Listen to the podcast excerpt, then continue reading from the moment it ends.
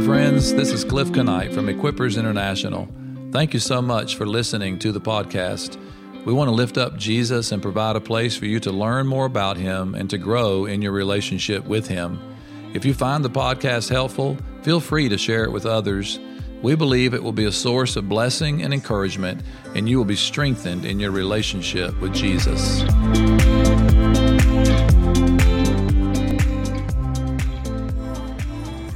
Hello, welcome back to another episode of the Equippers International podcast. We're glad you joined us today, and we're taking a little break from our Bible study time, and we got a guest in the studio, and we're very excited about that.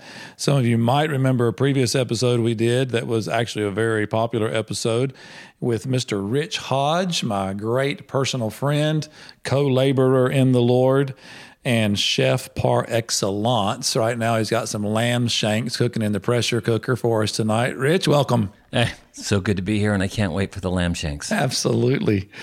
Well, Rich, um, Rich is just a, a great guy. I'm not going to talk much about Rich. I think we just want to get right into the heart of the episode today, which is exactly what we don't know what we're going to be talking about, but we're going to get there, right? Yeah. Yeah. We have no problem talking. No problem talking. Rich, why don't you just start sharing a little bit what's in your heart, and let's just chase it from there.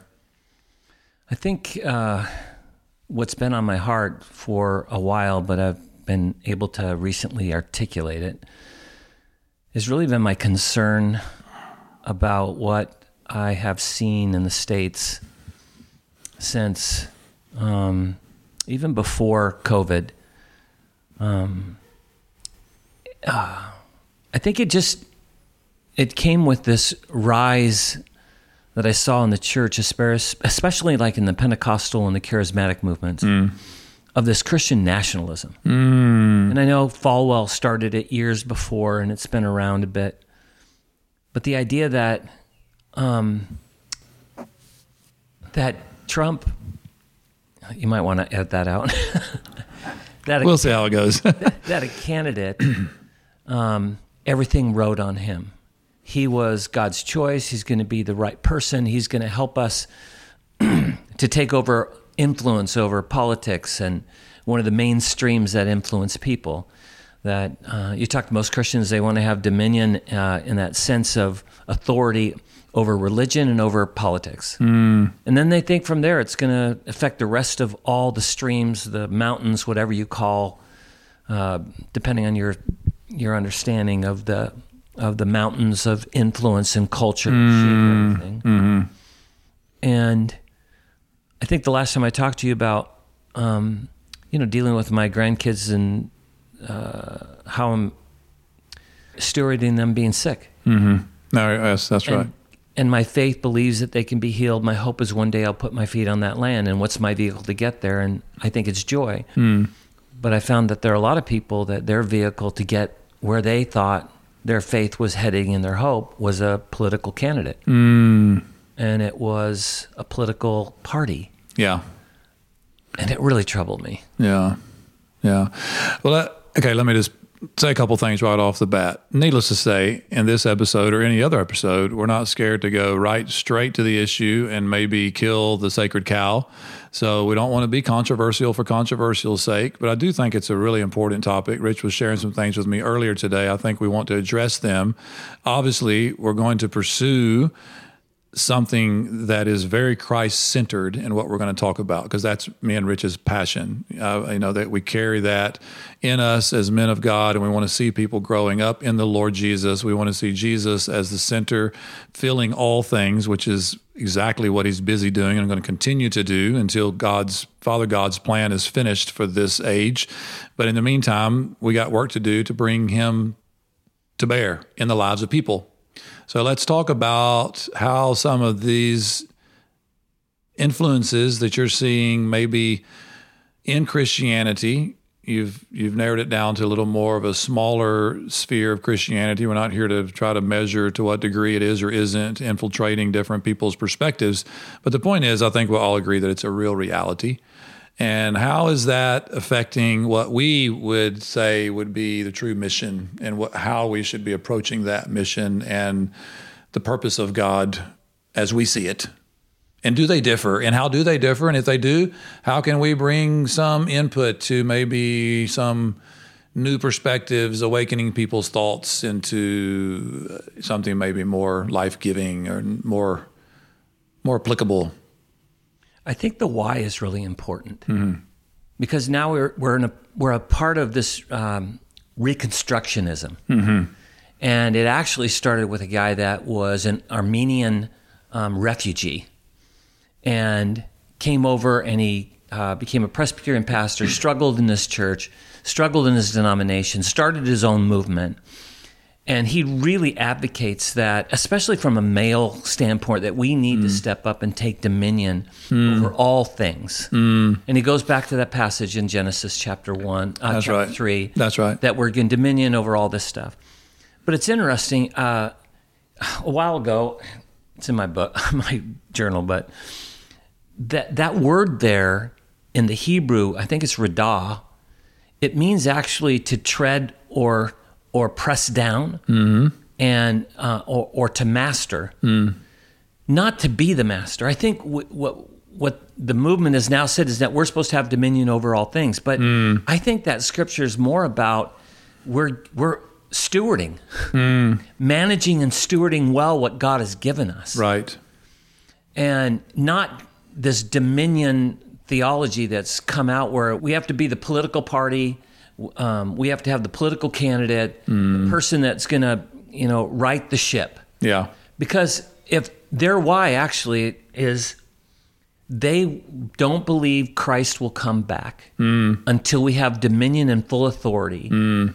Satan took it, we have to take it back, and then once it's established and the government comes under this authority, mm. they believe then Jesus is going to come back. In fact, it yeah. also feeds into all this um, this um, messianic, um, all the stuff in the Old Testament, and and actually the government then becomes the moral adjudicator mm. of the Jewish festivals. It's about reestablishing right. all that kind of stuff. Right.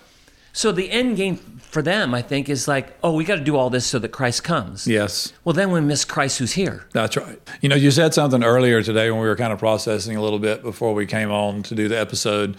You alluded to the fact that Christ was here when he was here, and he had every opportunity to establish something on earth. I mean, if he if that would have been his end game, then he could have just accomplished that immediately, right? Well, the disciples certainly wanted it. That's right. They thought when he talked about his kingdom coming, they thought, right. oh, Rome's going to be gone. That's right. But he totally came in a in a, in a, um, in a humble way. That's right. Of uh, and to the most humblest of people, mm-hmm. he didn't go to the the I don't know the presidents. He didn't go to the kings. Mm. He went to the simple people that carry out yeah. his life. Yeah. And he made it very clear that my kingdom is not of this world. No. So it's not something that we're going to be able to see with signs in the natural and lay our hands on it in the physical. It's going to be something that supersedes or surpasses that. Let me, another thought, because there's so many tentacles with this, we can go. But I read, I know one of my favorite authors, just to put a plug in, is Deverne Fromke. I read several of his books that really influenced me. And I love what he does in one of his books. He talks about the starting point. He says, if the starting point is wrong, then we'll never get to the end game. He uses two or three wrong starting points. One of them them is this dominion idea, seeing the purpose, quote unquote, of man in Genesis three. But I love what he does. He goes to Ephesians one. Now I know I'm going to get to your heart really quick with this, because Ephesians one, we get a loving, kind, merciful, gracious Father who has an eternal intent when? Before the foundation of the earth, so that we might become sons and daughters. So God wants a family, and Jesus wants brothers and sisters, and the Holy Spirit's looking for a temple. And where is all that? It's in us. Christ is in us, and we're in him. Yes. And we're smack dab in the middle of what makes God God. That, I love that. That's what you said in the kitchen earlier. We're, we're, you hear that, guys? We're right smack dab in the middle of what makes God God. And that is a powerful, powerful place. So we don't need something else. We don't need to be trying to strive to produce something in the flesh, in our own strength, and in, in our own systems. That's not how God's purpose is going to be accomplished. Yeah, you go back to that Ephesians passage, and everything from before is in Christ. Yeah. Every statement, in Christ. In Christ, in you Christ. You're holy and blameless, in, in Christ. Christ. You're adopted, in Christ. Chosen in Him. Chosen in Him. And this whole movement to me has really kind of broken my heart mm. that we think that if all of a sudden we have a Christian government, the church then comes underneath it. Scary. And that's scary to me. Yeah. And when I think of, like, you know, First Chronicles seven fourteen, like, if my people will humble themselves and pray. Right. I don't hear any humility in it, this no. movement at all. No. It's more, it's actually a lot of angry people. Yeah. And angry people make a cruel God. Yeah, that's right. And all the Jewish celebrations and traditions, if we go back to that, that's not going to save people. Mm-mm. You cannot legislate Christianity. You can't legislate us being in Christ. No. This is a relational God who says, hey, I want you to go in low. I didn't mm. say go high. Go in low. Yes. I mean, I, we were talking about it before. I mean, as soon as we got kings in the Old Testament, God's like, no, you don't want these kings. Mm-mm. And once we got the kings, we were screwed up ever since. That's right. Now we're in a place where we want kings again. Mm. And then if we do that, where is, if Jesus says, and they even call him, you are the master. Mm. Where is the master now? We've made, we've now made, made men the master. That's right. Yeah. And where does Jesus fit in any of that? Mm. Yeah. So let's talk a little bit about what it looks like. I love what you say a lot of times. I heard you say it several times recently in the last couple of days. You know, I want to challenge you to be curious instead of critical. Okay. So this podcast is not about being critical of something. Yeah. It's about curiously touching on some things that, that we really strongly feel about, and we believe that it can help people in their journey. What does it look like to have the right perspective? What does it look like for to be in Christ and Christ in us? For so many of the average Christians, you know, that sounds like theology to them, you know, but how, how does it become livable? Where, where do we live as Christians in the midst of all this craziness, in the midst of these crazy narratives that are happening in, in other streams, and stay focused on the eternal purpose and on God's heart for his people and for humanity, you know, to bring Christ into his fullness in ourselves and in each other and in community. Like, how do we flesh that out with priorities, values, whatever?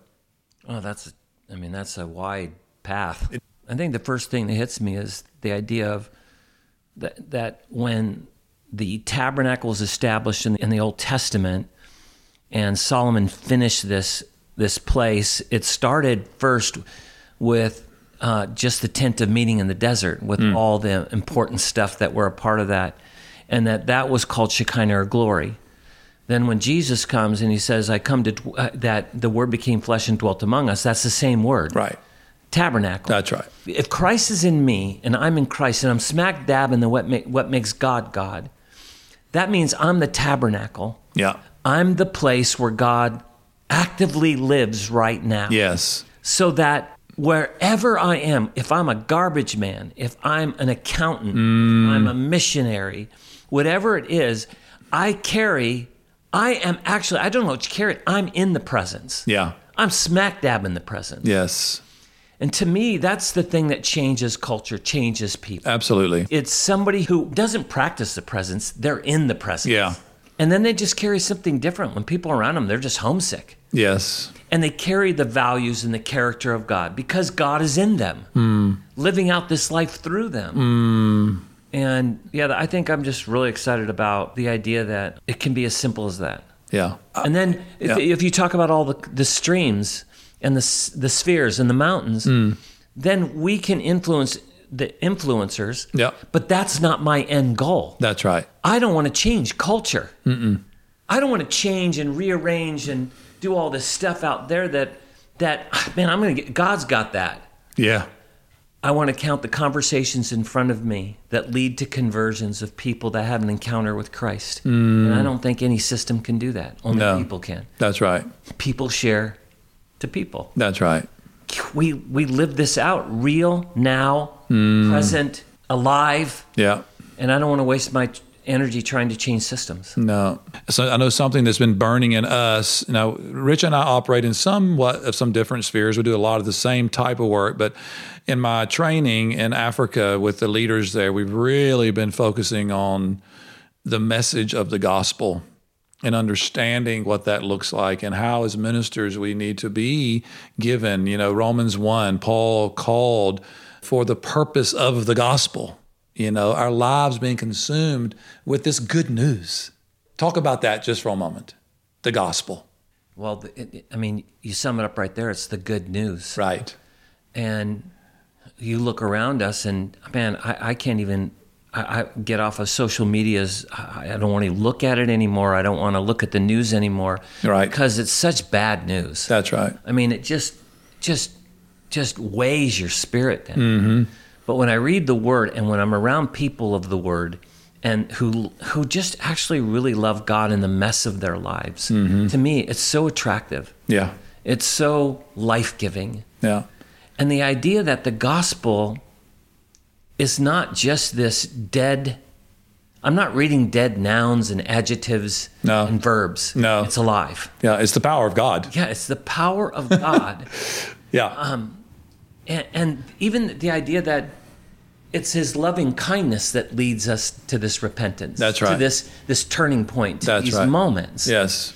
So that means the presentation of the gospel has got to be entirely different than an angry God mm. and a cruel God. Mm. We're talking about a God that says, it's in loving kindness. Mm. So then for me, how do I in loving kindness enter into conversations with people about the good news of the gospel? Mm. Does it sound like it's loving kindness? Yeah. It's got to. You said something a minute ago. We're going to end a little bit on this note. You said about living um, in the mess of people's lives. The image that came to my mind was Jesus, physically just walking and moving among the mess of people, you know. And now if we are in Christ and Christ is in us and we're right smack dab in the middle of God, who, what, how did you say it? What makes God God? What, you know, and that's who we are. We're not carrying something. We are the presence. So where are we functioning? We have to be functioning right in our own mess and in the mess of others, and just bring Christ right into that space. I mean, he, he's in that space, but living in that space to bring the goodness of God, to bring the gospel, to bring the redemption of God into our lives, into the lives of people around us. And it's just done so practically and so simply of life. Yeah. And it is so powerful. Years ago, I read a book uh, called The Master Plan of Evangelism. I think it's by Peterson. It, yeah, I read it. And simple book. Yeah. It's a book on how he did life with twelve people. Yeah. And passed on D N A, did right in the middle of their mess, ate with them all the time, walked with them all the time, got in boats with them, did life with them, and how that changed a world. Hmm. That was his why. My kingdom is about people. Yes. It's not about systems and government and culture. Mm-hmm. This is my culture. My culture's people. Yeah. The more we get into that, the more we actually see people then not as projects, but people. That's right. And we're not so in, even interested in programs, mm. but people. Mm. I remember years ago, we... I was at a church in California, and the pastor wanted to make a, uh, we we need to build this huge church. So they sent out a team to Texas, because in Texas, I mean, every corner is some huge, unbelievable yeah. Oh, yeah. church. Oh, yeah. And they call it was the mall concept. Mm-hmm. And the idea is every need can be taken there. You know, we got coffee shops, we got a restaurant. If you're got a, a, a preschool, kitchen, we got a group, junior high, high school, sports, and pretty soon health you club. You don't have to go outside to anything else. The church, everything's there. You got a program. You're left-handed. You can't walk with, a, you know, uh, you're blind. Whatever. Yeah. We got a group for you. That's right, absolutely. But then what happened was you'd hear people say, "Man, I go to that group and I get all my needs met." Mm. And then it hits me. That's a subtle synergy shift. Yeah. But all of a sudden, I don't I, I don't need to go to Jesus anymore. I just oh, go to the man. group. And even this movement in, in government and stuff is like, I don't need to go to Jesus anymore. Those people are going to take care of me. Mm. Mm. And then we just usurped. Yeah. We have not esteemed the one who paid for us so mm. that we could get the full privileges and rights yes. of the ones from before who are chosen and loved yes. and adopted and pure and holy. Mm. And it's not, he's not a God about program. He's no. about people. That's right. That's right. Wow. I made a statement earlier when we were talking as well. And, uh, you know, anything that distracts or moves us away from what Rich just expressed in some way is anti-Christ. Mm. And we want to be pro-Christ. Yeah. We want to be Christ, and we want to live for Him and bring Him into every space that we are. That That's what we advocate, right? And so, you know, if I can leave just with a couple encouragements, I always like to leave the episodes with something just to inspire, to encourage devotionally. If you're listening and you're a believer, you are the presence. You are in Christ, and Christ is in you. Get out there and get involved in people's lives. Touch a life. Do life with somebody intentionally, redemptively, not as a project, but as a person. And love the person and be Christ with the person and tell them who they are in Christ and walk their journey with them. You're restoring dignity. Absolutely. And actually, when we are in Christ, we are more human. Yeah. And humanity has been dying. Oh, man. We already know that. The Romans en- tells us The that. enemy has just had a heyday yeah. with and humanity. When we walk in, and we don't practice the presence, I, I always yeah. hear that, but we are in the presence of yeah. everything that makes God God and yeah. me, me in God. Yeah. That means every conversation is sacred. Yeah, that's right. Every moment that I live mm. is it's pregnant with life. Mm. And we honor people, we restore yeah. dignity, and we become more human. When they're around us yeah. and we're in Christ, that new humanity, is attra- it's attractive. Oh, I love it. I love it. You're talking my language. Rich knows I teach a lot on identity, and that's mm-hmm. that's the core. I tell people all the time, they say, well, what do you mean when you say Christ has set us free? Like, so we think that's license, or we think this. I say, no, no, no, no. The freedom for which He set you free for is that you are free to be fully human. Yes. Fully who you were created to be. Yes. And that is such a beautiful place. And so that's what we're passionate about. Rich, thank you so much, bro. I love you, man. I love you, I'm too. Glad you could be at our house. Yeah. Well, we're in South Africa right now. We're getting on a plane tomorrow to go back to Italy, where we'll pick back up in our study of Romans. So until then, be strong and courageous and love Jesus more.